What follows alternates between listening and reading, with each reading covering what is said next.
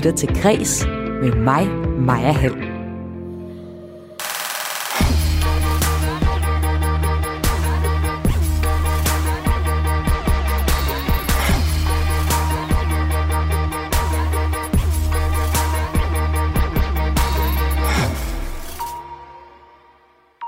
Skal vi lade avisernes anmeldelser uddø?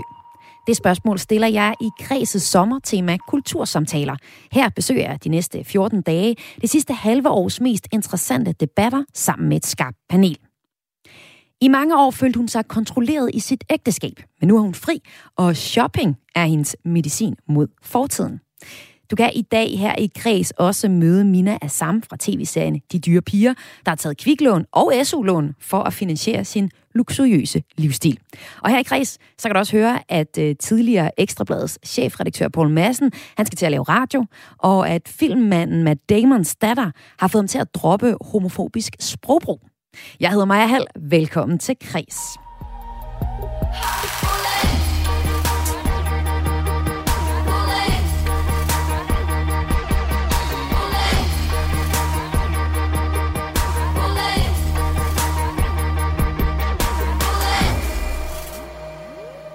Hvordan finder du ud af, hvilken film du skal se i weekenden, eller tv-serie du skal se en mandag aften som i dag, hvilken bog du skal læse, eller hvad for noget musik du skal se? Er noget, du finder ud af gennem anmeldelser? Er det noget, dine venner anbefaler dig, eller er det noget, du ser på sociale medier? Det er lidt forskelligt for os, og billedet er ved at ændre sig. Men det var ingen anden end Skattestyrelsen, der tilbage i januar satte ild til debatten om kunst- og kulturkritik her i Kreds. Den 8. januar så reviderede de nemlig en regel omkring beskatning af gaver til influencer og bloggere. En regel, som ville pålægge bogblogger at betale skat for deres anmeldereksemplar. Og det fik sørme, saftsørme har jeg lyst til at sige, bogbloggere til at råde sig sammen og råbe op. Fra en bogblogger lød det sådan her i februar i Kreds der er jo et kæmpe bredt spektrum i forhold til den smalle og den brede litteratur. Og hvis jeg ligesom skulle gå ind og, og betale for alle de bøger, jeg ønsker at anmelde selv, så vil det jo give mig en enorm økonomisk udgift. Plus at jeg jo egentlig også tænker, at jeg lægger et stykke arbejde i at læse. Fordi læser du bare privat, jamen så læser du en bog. Og hvis du synes, den her bog den ikke interesserer dig, så lægger du den måske til side. Der gør vi jo det arbejde, at vi læser bogen færdig, tager notater, vi researcher måske mm. i forhold til andre værker, forfatterne har lavet osv. osv. Så, så der ligger jo et arbejde i det at anmelde bøgerne lød det fra Annette Leonora Andersen, der står bag bogbloggen Annettes Litteratursalon. Mens skatten for bogbloggerne blev anledning til at sætte ord på øh, den tid, de ligger i deres anmeldelser, og at de faktisk også leverer et stykke okay kultur kritik til de folk, der har lyst til at læse på deres blog, så blev det også for andre en anledning til at debattere vilkårene for den fagligt funderede, aflønnede anmeldelser, altså dem, du læser i aviserne. Dem kunne vi også kalde fuld, fuldblodsanmeldere. For de mener omvendt, at øh, de får for dårlig løn og bliver fuldstændig tilsidesat til fordel for bogblogger, som vi hørte her, Annette, før, og alle andre, der er på sociale medier. Den her pålagte skat til bogblogger, den blev ophævet. Men debatten om anmeldernes vilkår, bredt set, den er ikke slut. Og den er lige så vigtig i dag, som den var dengang. Og derfor genoptager jeg debatten nu. Og det gør jeg sammen med et panel, som jeg vil præsentere nu og stille jer det simple spørgsmål. Hvad siger I?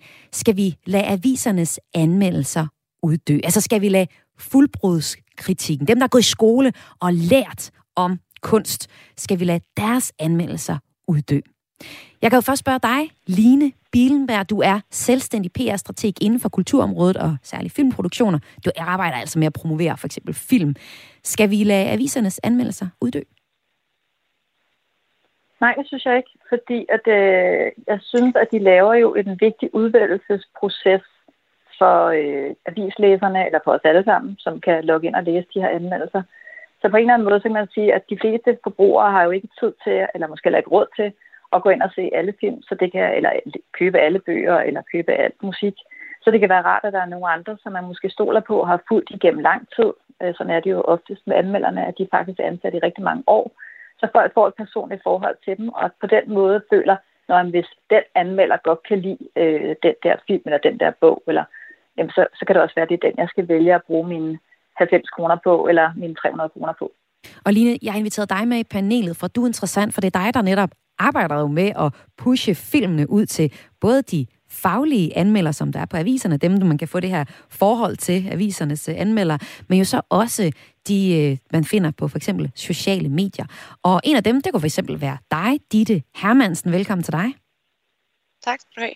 Du er bogblogger, og så er du ejer af den bogblog, der hedder Litteratur.dk. Det er jo øh, dem, du egentlig battler imod på en eller anden måde. Men hvad siger du? Skal vi øh, lade avisernes øh, professionelle anmeldere uddø lige så stille og roligt? Og lade dig aftage? Ja, jeg er godt klar over, at, øh, at jeg repræsenterer det modsatte i dag, men jeg er sådan set på ingen måde øh, imod en, det, du også kalder fodblodsanmeldelsen, og jeg synes heller ikke, den skal uddø, både fordi jeg synes, den er vigtig for kulturen, men også fordi, at jeg, jeg selv personligt er rigtig glad for, for en faglig funderet kulturkritik, men det jeg ikke synes, det er, at den skal stå alene. Jeg synes, at den er for smal, og jeg synes, at der er brug for en, øh, for en anden litteratur, en øh, lidt bredere litteraturkritik også, men nej, jeg synes bestemt ikke, at den skal uddø. Og så kommer vi til dig, Rie Hammer. Du er chefredaktør på online-mediet i øh, Scene, der øh, dækker scenekunst. Og så er du også formand for Forenede Kritikere. Og øh, da jeg talte med jer tidligere på året, der havde I egentlig en anden formand. Og vedkommende var i hvert fald sådan her rigtig træt af, at forholdene for dem, vi kalder fuldblodskritikerne, var blevet rigtig dårlige. Men når de nu er så dårlige, skal vi så ikke bare lade avisernes anmeldelser uddørige? Nej, det synes jeg bestemt ikke, man skal. Jeg synes, det er egentlig en uh, lidt uh, sjov og spøjs diskussion at have, fordi hvis vi skal ud og køre på en motorvej, så er vi jo ikke i tvivl om, at den her motorvej den skal laves af fagprofessionelle folk, og ikke en eller anden, der står og søber lidt cement ud af noget smuk natur. Men når vi så skal diskutere al den her kunst, eller kan jeg sige, give kritik på den, som vi også har postet enormt mange professionelle penge i, så er vi ligesom sådan meget, jamen, synsninger lige så godt som den fagprofessionelle kritik. Og jeg synes, det er, jeg synes ikke, det er, jeg synes, det er rigtig, rigtig skidt udvikling, hvis der ikke er den her fagprofessionelle kritik, som kan være med til at ikke bare sådan anbefale den, fordi, og jeg er med på, at der skal være et stort, bredt billede, men som kan gå ind og debattere kunsten, og med til at åbne kunsten op og sige, hvad betyder det for os at være menneske, hvad betyder kunsten for samfundet? Og der synes jeg, at den fagprofessionelle kritik har en virkelig stor rolle at spille, og derfor er det så vigtigt, at vi holder fast i den, og ikke i stedet for, men sammen med, synes jeg er utrolig vigtigt. Og det, jeg hører dig, du slår allerede og siger, at der er forskel, ikke? der er anbefalinger, og så er der der, hvor det bliver debatteret. Det synes jeg er ret interessant. Marie, vi debatterer jo det her lige nu, fordi øh, for eksempel fordi vi havde hele debatten her i foråret, men jo egentlig mm. også siden, jeg tror, jeg læste i 2017, der kom Dagbladet Information med en opgørelse, der sagde, at i dag er 34 procent færre anmeldelser i de danske aviser, end der var 10 år tidligere. Og altså år for år, så bliver der bare færre af de her anmeldelser, når jeg slår op i de store danske dagblade. Men lad mig lige høre, Rie, hvad er det, du mener, at den fagligt funderede dagbladskritik egentlig bidrager med, når du siger, at det er andet end bare anbefalinger? Jeg synes, det der er vigtigt, når man siger dagbladskritik, der er også, vi har også lavet en undersøgelse for en kritiker, der også viser, at meget af den her professionelle kritik er flyttet ud på andre medier, mere øh, mindre kulturmedier. Så der er heldigvis kritikken endnu. Jeg synes, det hvor den faglige kritik går ind og kan noget mere, det er ikke, altså, i stedet for kun at anbefalinger, så går den ind og siger, hvad skal vi med kunsten? Hvad skal vi med kunsten i dag? Hvad kan den? En fagprofessionel kritiker, kritiker, undskyld, har jo selvfølgelig også en, en lang historik og en faglig viden, der kan være med til at åbne de her værker for os som læser, være med til at åbne vores syns og vores blik på virkeligheden på ny, fordi vi har kunsten som afsæt for det. Og derved med at gå ind og være styrke den her samfunds samtale og debat om det at være menneske og være, del, være en del af samfundet, som jo også er kunstens rolle. Og der synes jeg, det er virkelig vigtigt, og der synes jeg især, at den professionelle kritiker har en stor rolle at spille. Øh, og derfor er det meget vigtigt at holde fast i den. Og det, man kan sige, og det er jo det, man også er uddannet til, når man har brugt hele sit liv og sin uddannelse på det. Øh, og derfor synes jeg, at den kritik, også for at vi får et fælles sprog om at snakke om kunsten, øh, hvilken øh, en del af kunsten, der vi snakker om, og derfor synes jeg, det er så vigtigt, at vi har den, og det er ikke godt, at det forsvinder fra det brede mediebillede. Men hvor efterlader det så for eksempel dit uh, Hermansens bogbloggers, uh, hendes blog, uh, litteratur.dk? Rie? Jamen, Ja, altså, jeg, jamen, jeg, jeg synes ikke, at vi skal have det i stedet for. Jeg synes, vi skal skabe nogle... Jeg, synes, jeg siger bare, jeg synes, du spurgte mig, om vi skulle lade den her fuldblodskritiker uddø, og det siger jeg, nej, det synes jeg ikke, vi skal, men jeg vil ikke sige, at det skal være på trods af, eller at de andre skal. Jeg synes, det er virkelig vigtigt, at vi har en masse stemmer i debatten. Jeg synes også bare, det er vigtigt at sige, at vi skældner lidt og siger, jamen har nogle anbefalinger, Øh, og jeg vil bare lige sige, jeg, jeg siger ikke, at der kun er de dygtige anmeldere på dem, der har været heldige at ryge igennem et nåløg og få en lille freelance-stilling på et etableret dagblad, i forhold til at være en skide dygtig og veluddannet blogger. Så det er ikke der, jeg vil skælne. Jeg vil bare sige, at den her kritik, den faglige kritik, hvor vi åbner værket op og ref- øh, reflekterer det, og går ind og diskuterer kunsten, som øh, er vigtig at holde fast i. Og, hvem var det så, der øh, siger noget her? Line, var det, eller Ditte, var det dig? Ja, øh, ja jeg, jeg prøver... det var jeg ja, begge Line, to. Du kan bare gå først. Nej, gå bare først. Dine, dine. Øh, jeg synes bare, det er et rigtig interessant øh, billede med, med motorvejen. Altså, jeg er sådan set også utrolig enig i, at der er brug for en faglig litteraturkritik, og at, og at, øh, og at, en læ, altså at læse et værk godt og åbne et værk også er en, en faglighed. Altså jeg har jo også selv øh, læst dansk, øh, og heller ikke på den måde synes selvfølgelig også, at det er en faglighed, der skal værnes om. Men jeg synes, altså den kritik, som bogblogger jo ofte får, det er, at, at litteraturkritikken ligesom bliver for i dag. Den bliver for, det kommer til at handle om billeder og glade solskinssmil og lidt for, for happy-go-lucky stil på en eller anden måde. Og jeg tror bare, altså jeg synes, at nu snakker I jo, eller nu bliver der også snakket om det her med, med et fælles sprog for litteraturen. Jeg synes, det har været min klare opfattelse, at det bare alligevel ikke bliver bliver bredt nok, og at hvis det her med at forflade litteraturkritikken også betyder, at man demokratiserer den på en eller anden måde, synes jeg, det er altså ikke er så farligt at gå et par skridt ned, ned ad, den, ad den vej. Altså jeg synes, ja, at, at, at egentlig også, at den ikke faglige bog, øh, anmelderi, for eksempel noget af den, der kører på rigtig meget, for eksempel øh, young adult litteratur og fantasy, som handler meget lidt om faglighed og meget lidt om den personlige oplevelse af bogen, også kan noget helt andet, som jeg også synes er ret vildt og ret skønt at se sig udfolde på de sociale medier, fordi det netop gør læsningen enormt personlig og relevant. Men altså, jeg tror, at Ria og jeg sådan set er meget enige om, at det kan noget meget forskelligt, og i den som sådan ikke skal konkurrere med hinanden. Sådan forstår jeg i hvert fald, hvad du siger, Ria, ja. også. Og lige... Fuldstændig. Må jeg også sige, Ja, Line? Jeg, jeg, sige, jeg synes, der er, en anden, der er en anden vigtig pointe i det her også, fordi det handler jo også om, at øh, vi er nødt til at skelne imellem, at man, når man er ansat på et dagblad, så kører man jo under journalistiske grundprincipper, som handler om, at du er uvildig. Og det vil sige, at du for eksempel ikke kan få øh, penge, som man kan, hvis man er influencer eller noget andet. Og der kan du sige, hvem er det ligesom, der skal sætte standarden? Nu er den her lovgivning så forsvundet, men hvem skal sætte standarden for de almindelige øh, boganmeldere, eller hvad de nu end er, som har en blog? Altså, som, som læser ved du jo ikke der, om vedkommende har fået 30.000 for at tale godt om den her bog her. Og det ved du trods alt, at på avisen, der har de fået deres, øh, som Rie sagde før, deres freelance-løn, men, øh, men de er også ligesom underlagt nogle øh, regler og noget etik og noget jura og alt muligt andet.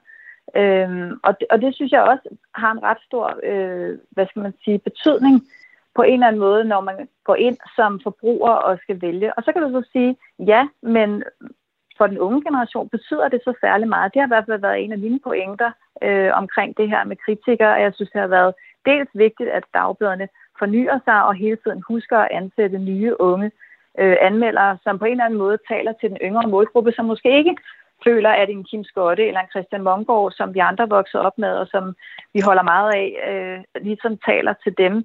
Men, men når det så er sagt, altså de unge er jo vant til, de ved jo godt, at alle dem, de følger på Instagram og så videre, får penge for at sige, jamen denne her Ja, og, og jeg kan jo også sige, Lina, de, jeg kan også lige tilføje, at hvis man laver reklame, så skal man jo også skrive, jeg har lavet reklame, ja. men man ved jo ja, selvfølgelig ikke... Det vil jeg også gerne lige tilføje. Det hvor kan mange? man, det, at, der, er, vi, at vi bogblogger er jo også underlagt uh, bloggerloven, og skal også ja.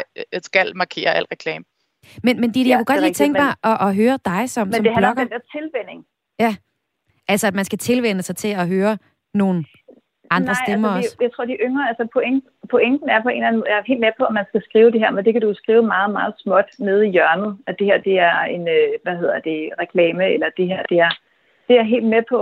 Men jeg tror egentlig, det mere interessante i det er jo bare, at der er forskel på den måde, man forbruger på. Det er sådan noget, jeg går meget op i mit arbejde. I hvad, hvad er det for en målgruppe, og hvordan agerer de ligesom i, i samfundet som mennesker? Hvordan udvælger de?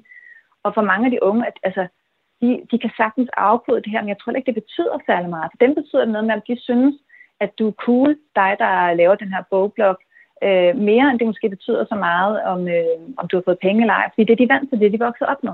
Så der er også noget generation i det her. Det var det, der min pointe. Men jeg tror bare også, det er virkelig, virkelig vigtigt at holde for øje, at hvis vi skal gå ind og snakke om, hvad for en rolle kunsten skal spille i samfundet, så er det bare mere end en synsning og en anbefaling. Og det er også derfor, jeg gerne vil holde fast i den her faglige kritik, fordi at vi, og det, prøv at, jeg er helt med på, at den skal demokratiseres, og alle må synes, hvad de vil om det hele, men når man går ind og spørger til den faglige kritiksrolle, så er der også bare sådan, hvad skal kunsten i samfundet? Hvad skal den sige os? Hvad for en plads skal den have? Og det er jo ikke kun medierne, der har med til at spille den. Det er jo også dem, der langer alle bog, bogeksemplarerne ud, og de gratis billetter til alt muligt. Altså der synes jeg også, det er interessant at gå ind og snakke om, hvad er det for en rolle, vi vil spille med? Det handler det bare om at sælge den næste billet med de samtaler, vi skal have om kunsten, som jo bliver sat i gang af de her, alle de her blogs, vi har. Altså jeg synes også, det er en debat, der rækker meget længere ud om, jeg er mere mm. uddannet end dig, eller om jeg får penge fra den vis, eller ikke gør.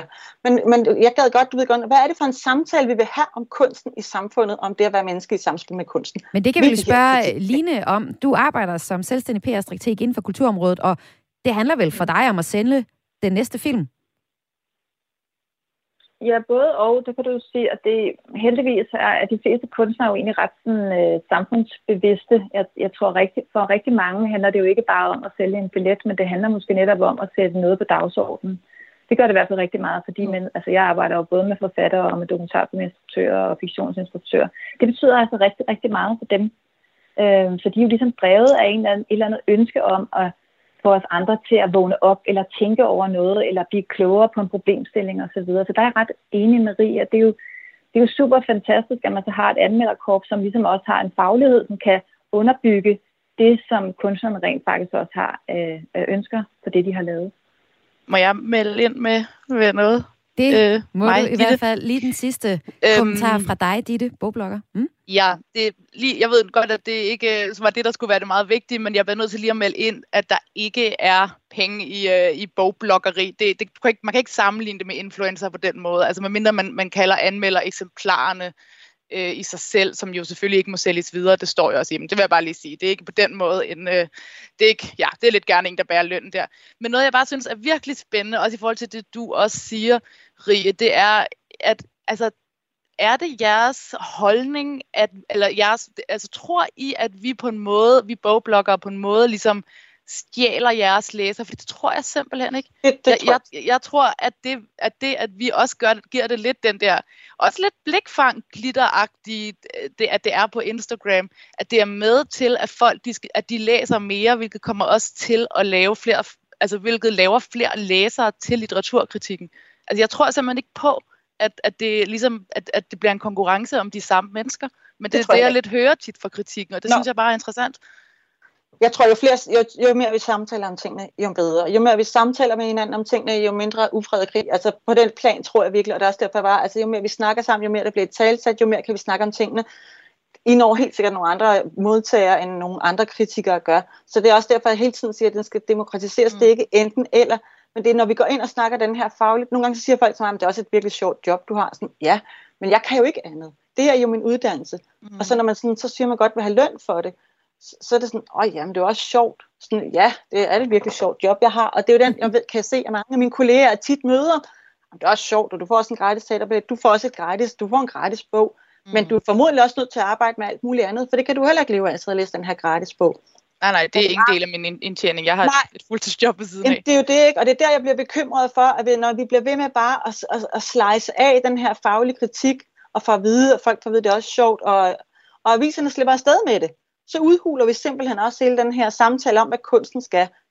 På hele okay, okay, så tænker du på en måde, fordi det tror jeg sådan set, jeg er enig i, altså, at, at det faktum, at vi så er en masse, der gør det gratis, at det, at det også er med til at give et billede af, at kultur er noget, man, man gør gratis, eller tænk, altså, er det sådan på den måde? Nå, nej, det prøver jeg slet ikke ud på at kritisere nogen. Nej, nej, sådan hører jeg det heller ikke. Jeg tænker bare på, hvad, hvad altså ja, altså om, fordi... Nej, jeg synes, det er fint, at, altså, nej, jeg, jeg ved ikke, jeg synes faktisk ikke, det er fint at arbejde gratis, når det er vores uddannelse. Det synes jeg overhovedet ikke, så det vil jeg ikke øh, når man er uddannet til det. Jeg synes bare, det er vigtigt, nu tager jeg helt rundt, det er fordi, vi taler om den her faglige kritik, og den mhm. synes jeg bare er så vigtig at holde fast i, men ikke ikke i stedet for jer. Altså og det, nu vil jeg også lige bryde ind jeg, her, fordi det, dig der lytter med, er tunet ind på, du lytter til Kreds på Radio 4, og vi taler lige nu om, vi skal lade den avisernes anmelder uddø, altså den faglige fuldblodskritikeren, den aflønnede, faglige funderede kulturkritiker uddø, eller om der egentlig er plads til det. Og det lyder samstemmende fra panelet. Nej, der er plads til fuldblodskritikken. Det skal der være. Det er vigtigt for os. Men vi skal finde ud af,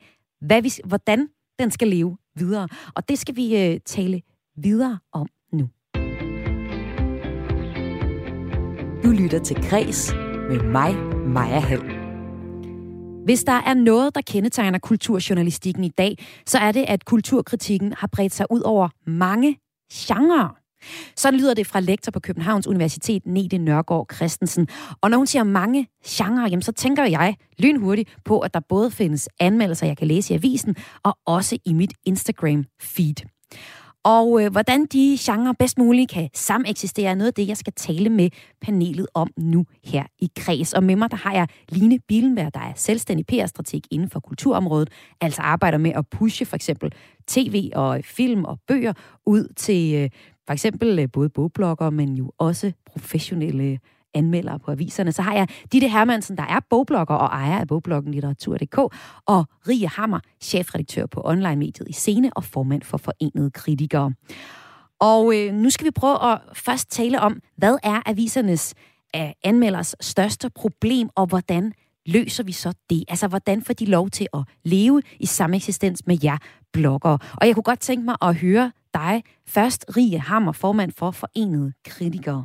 Hvad er jeres største problem? Øh, altså, altså den professionelle kritiker, kan man sige, har jo ikke nogen stor rolle længere på de etablerede medier. Det er blevet en freelancer til en hundeløn, der bliver kaldt ind, når der er brug for det. Øh, og, og det er jo ikke specielt øh, eksistens godt, kan man sige, for nogen. Øh, og det vil sige, at på den måde bliver det jo også øh, hurtigt udvandet. Ikke? Så løsningen øh, ligger hos aviserne, altså at det er dem, der skal tage anmelderne seriøst og give dem en ordentlig løn, mener du? Jeg synes bestemt, man skal give den ordentlig løn. Den ligger mange steder. Den ligger også hos mediestøtteordningen, hvor man kan begynde at gentænke, hvordan de her mediestøtteting skal gives, i og med, at meget af den faglige kritik er rykket ud på flere mindre medier, kulturmedier. Så der man kan sige, der er flere led i den, sådan større kulturpolitisk debat om, hvad mediestøtten, hvordan den skal det, øh, gives synes jeg også. Så det, så det også indbefatter kulturkritik? Ja. ja, og man kunne sætte nogle krav til aviserne, for eksempel, at den skal, når I får den her mange millioner i mediestøtte, så skal der være, der er nogle krav lige nu, men de er meget let omgåelige, at der er ikke de her store krav til kunst. Altså, det er meget løst forbundet med kultur. Der synes jeg godt, man kan sætte nogle stærkere krav til, øh, hvordan kunsten skal debatteres. Så aviserne kommer lidt udenom at, øh, at bringe kulturkritik, som du ser det. Line Billenberg, lad mig høre dig som øh, den, der prøver at få kulturen ud i forskellige øh, kanaler, altså både i aviserne, men jo også til øh, sociale, på sociale medier. Hvad ser du avisernes øh, altså anmelders største problem er, at de bliver for gamle? Nej, det synes jeg ikke. Jeg synes, at det, det var også det, jeg prøvede på at sige før. Jeg var også lige skynde mig at sige, at jeg er helt med på, at alle bloggere ikke får, øh, får hvad hedder det, penge ved siden af og så videre, bare så jeg ikke får fornærmet nogen overhovedet. Men, men hvad hedder det? Altså, jeg tror, det handler meget om, at øh, den lidt ældre generation er vokset op med anmeldere på en helt anden måde, og måske følger nogle anmeldere, som har været der i rigtig mange år. Altså måske har været der 25 år, og det var det, jeg startede med at sige. Det kan jo være sådan en rigtig dejlig følelse at sige, at jeg har et personligt forhold til min anmelder et eller andet sted.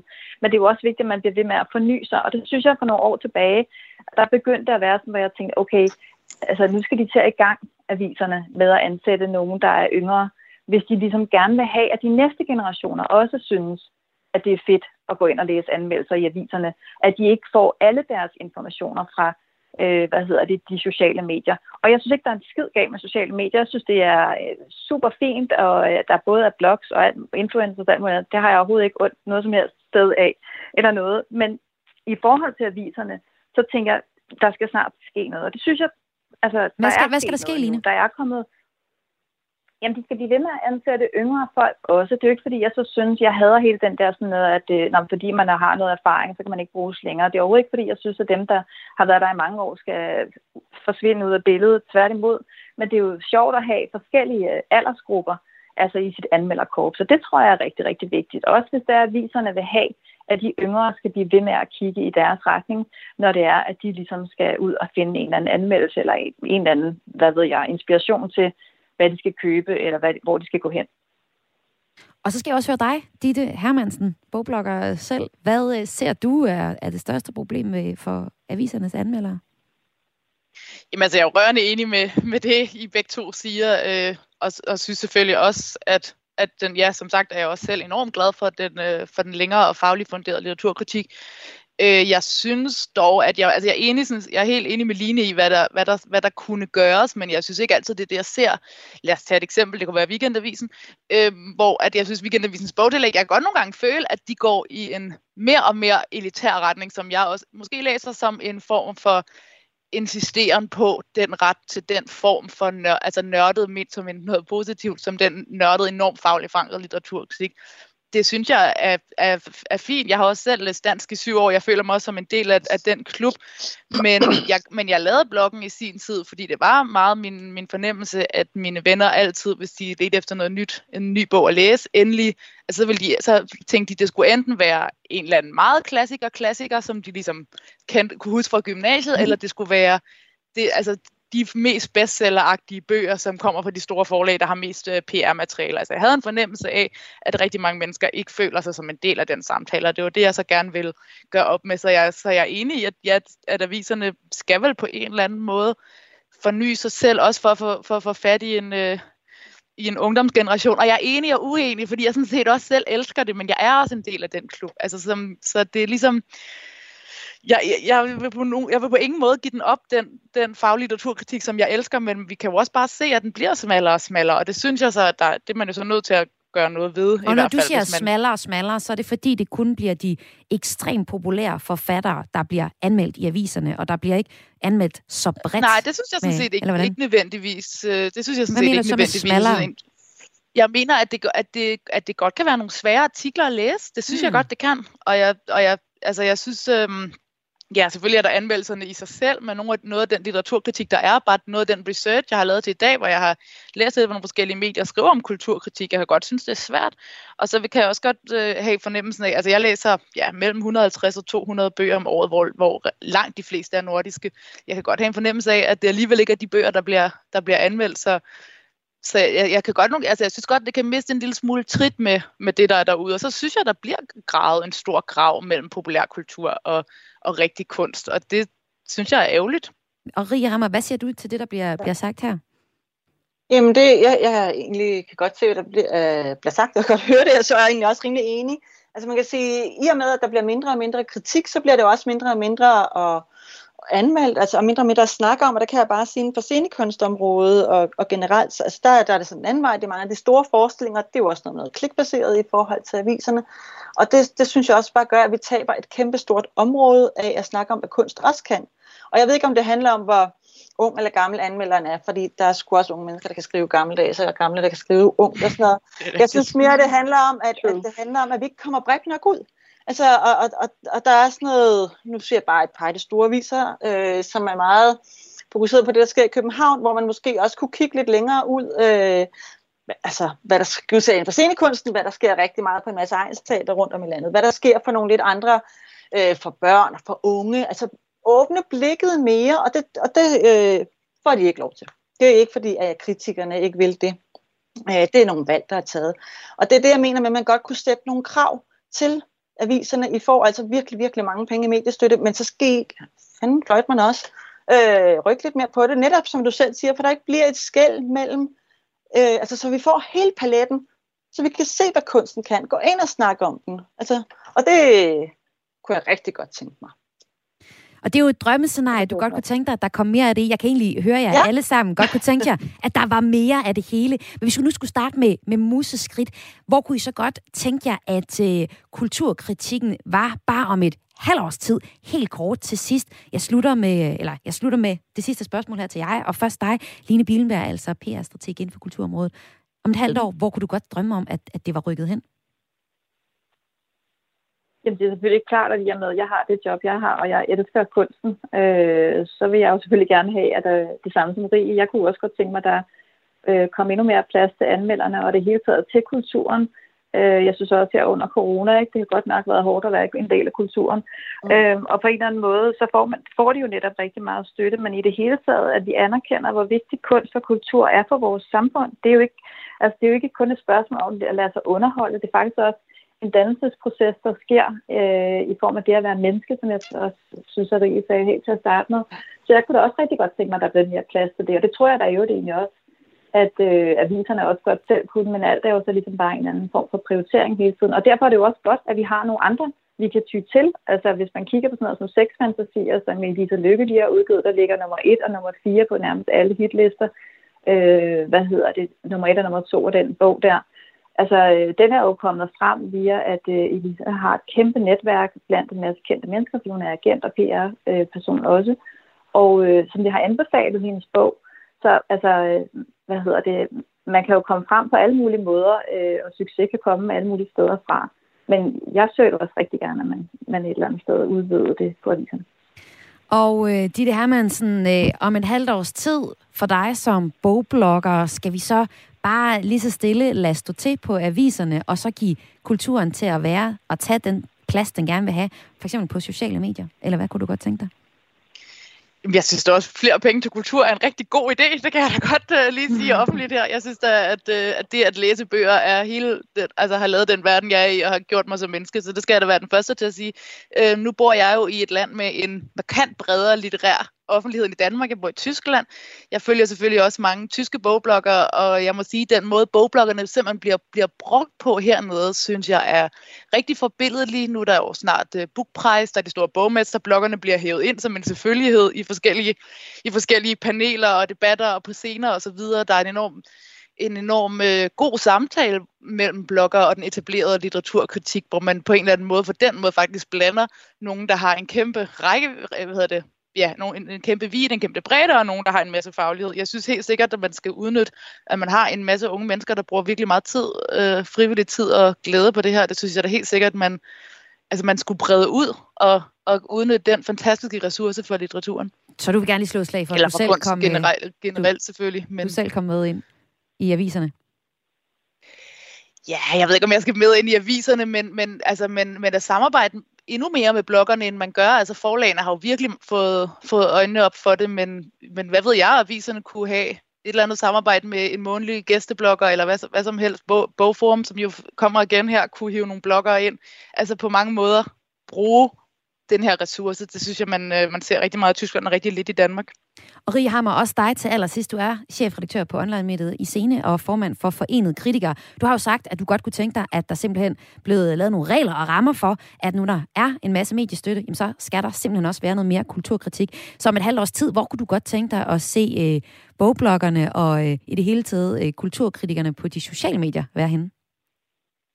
Og jeg, godt tænke, jeg godt tænke mig, jeg synes, det kunne være super interessant, hvis vi alle sammen kunne træde et halvt skridt tilbage og sige, hvad er det for en samtale om kunsten, vi godt vil have i dag, og hvordan understøtter vi det allerbedst. Jeg ved godt, at vi ikke skal nå frem til en fælles enhed, men tag den snak, og så sige, det skal kritikken gå ind og støtte op. Altså så vi kan samle samtale om kunsten, og bruge kritikken til at løfte den op og snakke om, hvad kunstens rolle er i dag, og hvordan den interagerer med samfundet. Så vi kommer lidt mere, så det ikke bare, jeg synes, jeg synes, jeg synes. Så det kunne være utroligt spændende at bruge hinandens faglighed til at hjælpe det. Og det bliver de sidste ord i debatten. Tak fordi I var med. Du lytter til Græs med mig, Maja Hall.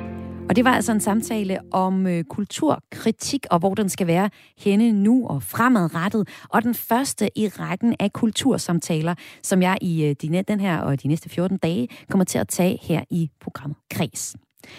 Om lidt så får jeg besøg af Mina fra tv-serien De dyre, dyre Piger, der midt i serien, øh, der egentlig handlede om hendes dyre vaner og kviklån, fortalte sin historie om et psykisk voldeligt ægteskab. Men øh, før jeg får besøg af hende og finder ud af, hvordan kviklån og øh, ægteskab hænger sammen, så skal vi have et kig på de mest interessante kulturhistorier fra i dag. Ekstrabladets tidligere chefredaktør Paul Madsen har fundet sig et nyt job. Han havde i dag premiere i en ny podcast, der hedder På forsiden med Paul Madsen. Jo flere hjemmesider du læser, jo mere forvirret bliver du sikkert. Her på Podimo, der sætter jeg dagen på plads på 25 minutter sammen med to skarpe gæster hver eneste dag klokken 5. Ja, her skal han altså gå de vigtigste nyhedshistorier efter i søvnene, eller som der står i pressemeddelelsen fra podcasttjenesten Podimo, der udgiver den, Øh, podcasten byder både på sludder, sladder og jordmorkaffe i luften. Det sidste forstår jeg ikke helt. Men det kan man jo så nok blive klogere på ved at høre den her podcast. Det er omkring fem måneder siden, at han stoppede som ansvarshavende chefredaktør på Ekstrabladet, og nu laver han altså en podcast. Jeg har det som om, at engang så skrev kendte mennesker, der var blevet kendt for noget, at når de så trak sig, så skrev de en bog. Nu udgiver de en podcast. Så må vi se, om der er flere læsere, eller flere lytter i det, end der var i de der bøger, der kom efter nogen havde været kendt en periode. Havremælk, Interkøn og øh, Billie Eilish. Ofte så kan man lidt lade de unge være unge med de ting, de nu engang synes er fede. Men en gang imellem, så er der de her generationsclash. De sker en gang imellem. Og øh, teenagers skal ud kan få selv Hollywood-stjerner til at skifte mening.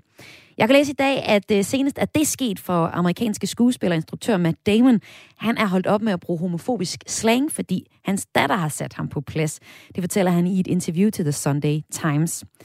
Det er sådan, at lige nu så er Matt Damon aktuel i filmen Stillwater, der havde premiere ved årets øh, Cannes Filmfestival.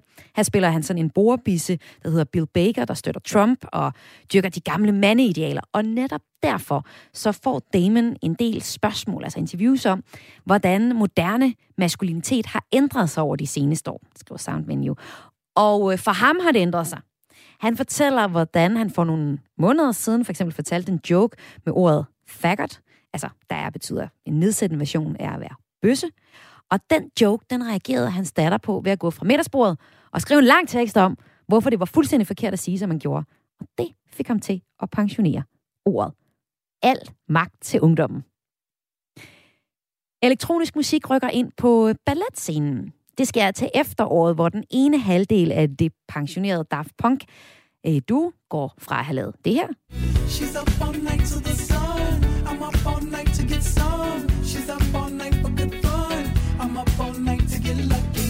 We're up all night to the sun. We're up all night to get some. We're up all night for good fun. We're up all night to get lucky. We're up all night to get lucky. We're up all night to get lucky. We're up all night to get lucky. We're up all night to Altså fra at have lavet nogle øh, lækre popmelodier, som det her nummer, til mere at lave noget over eller det her.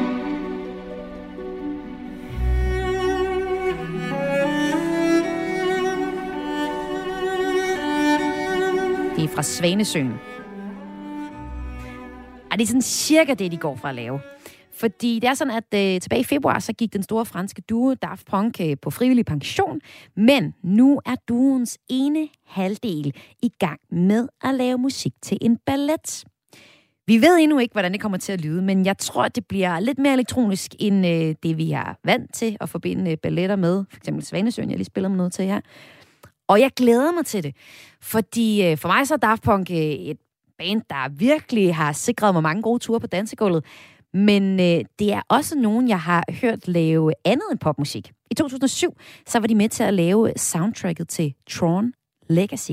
Og det var fedt at høre, hvordan popmusik blev spundet ind i noget ret lækkert øh, soundtrack, altså filmmusik.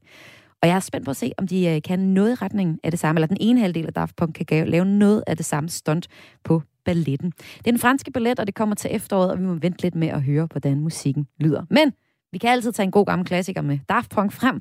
Her er det Get Lucky med Pharrell Williams som featuring.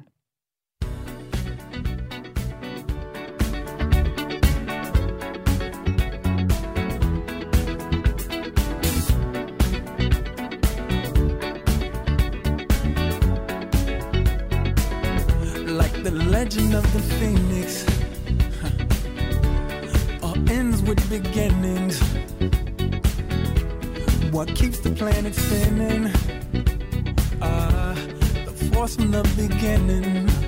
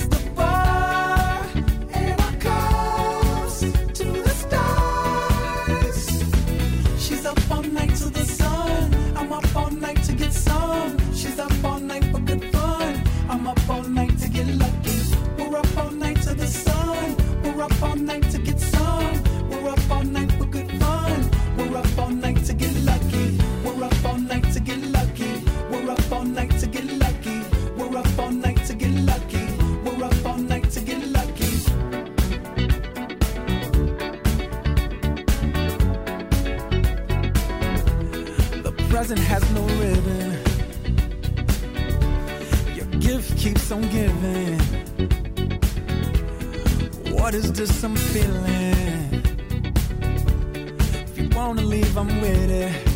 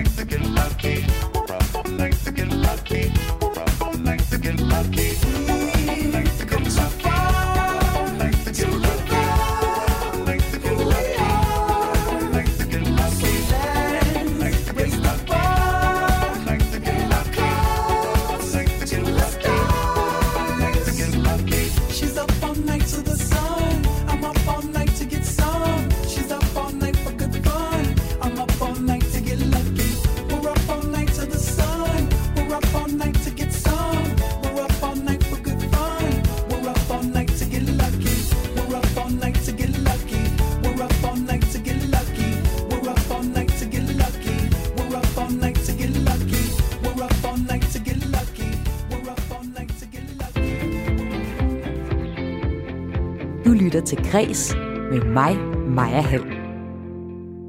I mange år så følte hun sig kontrolleret i sit ægteskab, men nu er hun fri og shopper løs, fordi hun synes, hun har fortjent lidt ekstra. Du skal nu møde Mina Assam fra DR-dokumentaren De Dyre Piger. Janteloven, den har jeg ikke noget respekt for. Det er dyrt at leve det her perfekte Instagram-liv. Jeg synes, jeg er rigtig god til at shoppe. Det er som om, jeg er født til det. Jeg elsker at se dyr ud. Altså, jeg har sådan en motto, penge kommer og går. Mina Assam, velkommen Ja. til. Hej. Hvis du skulle beskrive dig selv for vores lyttere, bare sådan helt kort, hvad vil du øh, så fortælle dem? Jamen, jeg synes selv, jeg har rigtig mange ting at skulle sige om mig selv. Øh, men jeg er jo en meget ærlig menneske og meget åben dernede på jorden. Øh, og så jeg, elsker jeg frihed. Og det fortæller du jo også blandt andet om i den her nye serie, De Lige Nye præcis, Piger, ja. som er på DR lige nu. Mm. Og øh, altså, man kan også sige lidt flere ord på dig. Du er i starten af 20'erne. Du øh, læser til sygeplejerske. Ja. Du bor i Aarhus. Du Ja. har to børn fra et tidligere ægteskab. Og så er du rigtig, rigtig glad for at bruge penge. Rigtig jeg. mange penge endda. Ja. Det får vi at vide i programmet, hvor du fortæller både om, du har to kviklån og et ordentligt SU-lån. Mm. Over 180.000 Ja. står der og skal betales af på et Ja. tidspunkt. Prøv lige at fortælle, Mina, hvordan har du det, når du går ned og køber noget lækkert til dig selv? Altså, jeg får lidt en følelse af noget rush i kroppen. Ja. Det er en øh, følelse, som jeg ved rigtig mange kan relatere til, fordi at øh, det med at købe ting, det er jo bare en dejlig følelse. Øh, og den hold var ikke særlig længe. Øh, så den der følelse, det er jo noget, man ligesom stræber efter at kunne mærke i kroppen flere gange i løbet af en dag eller en måned. Øh, så det var ikke nok for mig bare at købe en ting en gang om måneden. Jeg var ligesom nødt til at gøre det flere gange for at kunne hele tiden holde mig op øh, i forhold til de ting, jeg har været igennem med mit tidligere ægteskab. Ja, fordi øh, da jeg så den her serie komme allerførst, så tænkte jeg, nå, det er endnu en serie med nogle kvinder, der har måske dårligt selvværd, og så kan de godt lide at købe en masse lækre ting og vise det perfekte liv på Instagram og på andre sociale medier, og hvor meget mere kan der være i det. Mm. Og sådan havde jeg det også lidt, da jeg så første afsnit. Men så blev jeg alligevel hængende til anden afsnit. Og så i løbet af serien, så lige pludselig, så får man jeres rigtige historier. Mm. Alt det, der ikke er på Instagram. Lige præcis. Lige pludselig hører man om en, der har haft øh, et misbrug. Hendes mor har haft et misbrug. En, der følte sig ekstremt ensom og har været udenfor i skolen. Og så var der dig, Mina, og du mm. er Mm. nok den med den mest overraskende historie. Det er derfor, jeg har inviteret dig ind i studiet i Tak dag, for fordi du fortæller i programmet, at du har været i et enormt kontrollerende ægteskab. Et ægteskab, som dine forældre absolut ikke synes var en god idé. Og et ægteskab, der så også har betydet, at du har brugt shopping lidt som din medicin. Ja. Men prøv lige først at fortælle, hvad er det for et ægteskab, du har været i? Jamen, jeg har jo været i et ægteskab, som jeg også ved rigtig mange kan relatere til øh, derude, og det er jo et ægteskab, hvor jeg jo ligesom er blevet kontrolleret øh, fra tåen til hovedet. altså alt, hvad jeg skulle foretage mig, det skulle jeg ligesom have øh, tilladelse til. Øh, om jeg skulle ud om aftenen, eller om jeg skulle være med en veninde, eller om hvis jeg skulle noget med mine øh, studiekammerater i skolen, dengang jeg gik på HF. Øh, og så har der jo været rigtig meget kontrol, hvor det har været, at øh, ja, alt det skulle jeg ligesom have tilladelse til. Øh, og så ud af kontrollen, så var det jo det psykiske. Øh, og det psykiske, som påvirker jo meget mere, end at man bliver kontrolleret. Og det er jo, at du virkelig føler dig uværdig, du føler dig dum, du føler dig... Ja, du skammer, skammer dig over dig selv, fordi du intet er værd. Hvordan fik han til at, dig til at skamme dig over dig selv? Jamen, det var jo sådan noget med, at jeg havde ikke respekt for min egen krop, fordi at jeg kunne gå med åbent tøj, for eksempel. Eller jeg havde ikke, øh, jeg var uansvarlig, fordi at jeg øh, kunne finde på at tage ud efter klokken 10 om aftenen med nogle veninder. Øh, alt, hvad jeg foretog mig, alt, hvad jeg gjorde, det var bare dumt og forkert. Øh, der var intet, jeg gjorde, der var rigtigt. Øh, og den har jeg jo hørt på næsten hver eneste dag, øh, fire år i streg. Og det sidder jo i mig øh, siden dengang, Øh, jeg er meget usikker på mig selv, for eksempel når jeg skal op til eksamen, fordi jeg tænker, hvad vil sensoren tænke om mig nu, hvis jeg går ind med en lidt åben trøje, eller hvis nu, at det, jeg ikke lige har fået børstet håret ordentligt, eller et eller andet. Altså, det er jo bare de mindste ting, der ligesom øh, er begyndt at dukke op for mig i dag. Øh, og det er jo egentlig derfor, jeg vælger at stå frem med det, netop fordi, at jeg ved, og jeg har oplevet og erfaret nu øh, fra flere kvinder, at det finder sted, og ikke særlig mange tør at snakke om det, og ikke mange tør at ligesom acceptere, at det er noget, de har været igennem, øh, og så ligesom komme videre på den anden side. De sidder nærmest fast, øh, og det er jo ligesom det, jeg prøver at komme ud med, at det er muligt at komme på den anden side, og det handler jo bare om at tale højt. Men hvordan kom du ind i det ægteskab i første omgang? Jamen, det var jo sådan, at jeg mødte øh, ham tilfældigt i min øh, søsters øh, tidligere bygning, hvor hun boede øh, i opgangen. Øh, og så gik der nogle dage, så skrev han til mig på Facebook. Øh, jeg ved ikke engang, hvordan han fandt mig dengang. øh, jamen, så kørte den jo derfra, Øh, og så kan jeg huske, at øh, jeg gik hjem og sagde til min mor, at jeg var forelsket, og jeg ville gerne giftes. Øh, og hun var jo helt rundt på gulvet. Hvor gammel var du der? Jeg var 15. Hvordan kan man finde på, at man vil giftes, når man er 15? Jamen det der, der, der, det er jo en helt anden sag i sig selv. Det er jo nemlig det der med den kultur, jeg kommer fra, som øh, fylder så meget. Øh, det er den muslimske kultur, Lige præcis, ja. lige præcis. Øh, og det er jo den muslimske kultur, som fylder så meget i forhold til normerne, og hvad der er skamfuldt, og hvad der er rigtigt, og hvad der er forkert. Øh, og nogen kan jo sige, at det har noget med religion at gøre, og nogen kan jo sige, at det har noget med kulturen at gøre.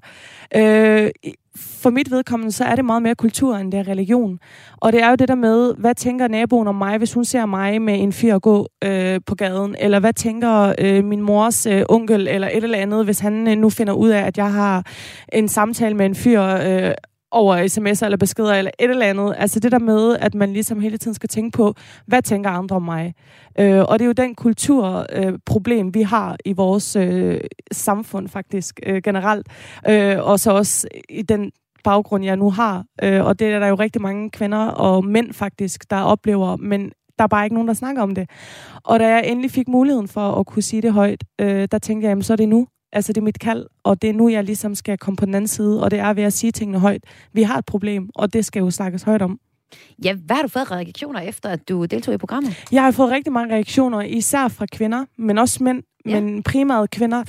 Og det er jo ikke kun øh, minoritetskvinder, det er faktisk også øh, etniske danske kvinder, som øh, kan relatere rigtig meget til det der med, at de har oplevet øh, psykisk vold og kontrol og fysisk vold i deres øh, tidligere forhold. Og jeg har nogle få, der faktisk skriver til mig, at de stadig er i det, øh, men frygter, hvordan de skal komme ud af det med børn. Øh, og spørger mig til råds. Og det synes jeg bare øh, er virkelig hårdt, at et andet menneske skriver nu til mig, hvordan kommer jeg ud af mit øh, voldeligt øh, forhold. Yeah. Fordi at det er jo ikke noget, jeg sådan set har erfaring i. Jeg er jo ikke professionel øh, ægteskabsløser. Øh, men bare det der med, at det finder jo sted og der sidder nogen derude, der faktisk har brug for at komme ud, og det giver mig bare flashback, da jeg selv sad i det i fire år. Ja, hvordan kom du ud af det? Jamen, det jeg gjorde, det var, at jeg startede med at tage på krigscenter to gange. Øh, første gang, der blev det en fiasko, fordi jeg fandt ud af, hvor jeg var henne.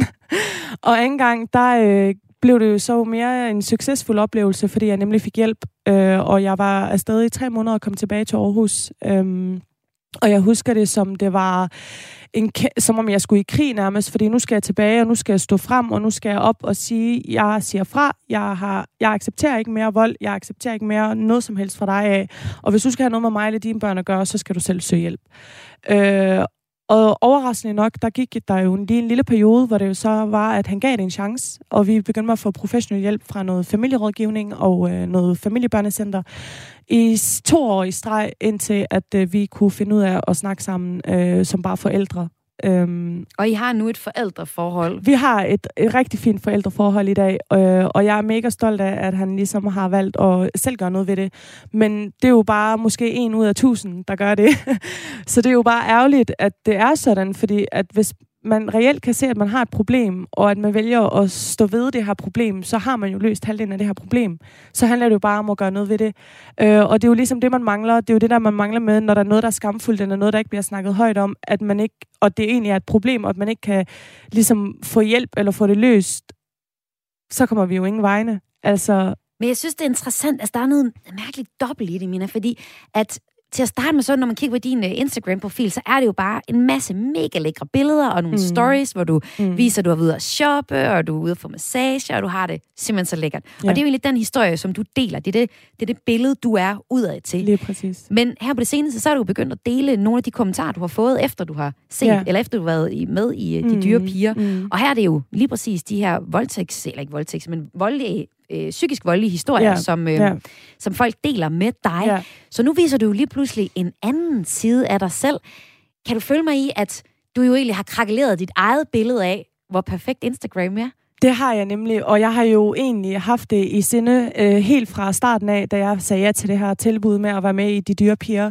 Og det var jo, at jeg tænkte, det kan godt være, at det, de prøver at belyse i det kommentaren, det er købemani, og det er brug af penge og luksus, og hvad ved jeg. Men jeg tænkte, det var jo muligt for mig at bruge den her øh, vej til at ligesom åbne op for nogle andre ting, som jeg har haft lyst til at åbne op rigtig længe.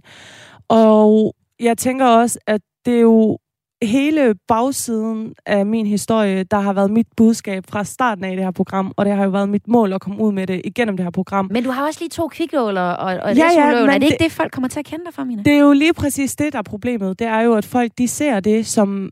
Det er jo det der med, når man hænger nogle gange det beskidte vasketøj helt forrest. Øh, Så ser de dit allermest beskidte Det er jo lige præcis Ja. det. Og det er jo bare sådan, samfundet er, og det er jo sådan, vi mennesker er. Og det er der jo ikke noget at gøre ved. Men jeg er meget mere end bare en SU-lån og et kviklån. Øh, og jeg er... Og jeg ved jo, og jeg ved, at rigtig mange derude ved også, at jeg er jo ikke den eneste. Altså, men, men de får det jo ligesom, dem der ligesom læser og skriver i kommentarer og sådan nogle ting. Jeg føler lidt, de føler lidt, at jeg er den eneste i hele Danmark, der har taget et SU-lån eller kviklån før. altså, det er som om, jeg faktisk, virkelig det har brudt det der. Hver tiende, der har taget et Det er jo lige præcis. Jeg har været inde og kigge på statistikkerne, både fra 18 og 19 og 20. Øh, og jeg ved jo, der er rigtig mange derude, og især også studerende. Altså bare 56.000 studerende har jo taget de her forhøjet coronalån nu også. Altså, så det, det, jeg er jo ikke den eneste, og det er jo slet Altså ikke det. Ja. SU-lån, undskyld. Øh, så det er jo ikke det, der ligesom kendetegner mig, eller beskriver mig som menneske, at jeg har taget lån. Øh, jeg ved jo udmærket, at jeg har taget de her lån, og jeg ved jo udmærket, at jeg skal tilbagebetale dem, og det er jo også noget, jeg ligesom har i sinde for at gøre. Det er jo ikke noget, jeg tænker, jeg ikke vil gøre. Øhm, og det er jo også derfor, jeg har jo hele tiden haft nogle planer og nogle mål med de ting, jeg gør. Øhm, og lige netop de dyre piger, der har jo, har jo ligesom valgt at lave det der lille stunt med, at jeg har de her lån, men det er jo slet ikke det, der er meningen med, mit, med, mit, ja, med min deltagelse i det hele taget, selvom at det også er en del af det. Men hele mit mål, det var jo egentlig at komme ud med det her, med det ægteskab, jeg har været i, netop fordi, at det er noget, jeg gerne vil gå videre med senere hen også, øh, med den viden, jeg nu også har fra mit studie i forhold til vold og psykisk vold. Øhm, Ja, hvad er, hvad er næste plan for dig, Mina? Hvad er næste gang, du tager røven på os på tv? det var da godt øh, beskrevet, det der arbejde. Men øh, jeg tænker helt klart, at øh, de ting, som jeg har fået af beskeder fra kvinder derude, det er noget, der har sat sig i mig, og det er helt sikkert noget, jeg gerne vil gå videre med. Øhm, lige pt, der kan jeg jo ikke sige så meget ved præcis det, jeg vil, fordi der er jo mega mange muligheder. Øhm, men I kommer helt sikkert til at høre fra mig igen, og især omkring psykisk vold og kontrol og alt det, jeg har været igennem, det kommer I til at høre meget nærmere om igen. Mina Assam, tak fordi du var Selv med tak. her i dag i Tak fordi måtte være her. Tak. Og øh, dig, der lytter med, du har lyttet til øh, Kreds her på Radio 4. Programmet kom i hus med hjælp fra Karoline Kær Hansen, og mit navn er Maja Hall, og øh, vi lytter sådan set til ved igen i morgen, hvor der er meget mere kreds. Vi skal have endnu en kultursamtale. Det kommer vi til at gøre hver eneste dag i de næste 14 dage, hvor vi samtaler om nogle af de største debatter, der har været i kulturen det sidste halve år. Hvis du ikke kan vente helt til i morgen med at høre mere kreds, så kan du også finde kreds på podcasten. Og øh, hvis du har en kommentar til programmet her, så smid os en mail til ikke med det. Du sender den til krais radio4.dk.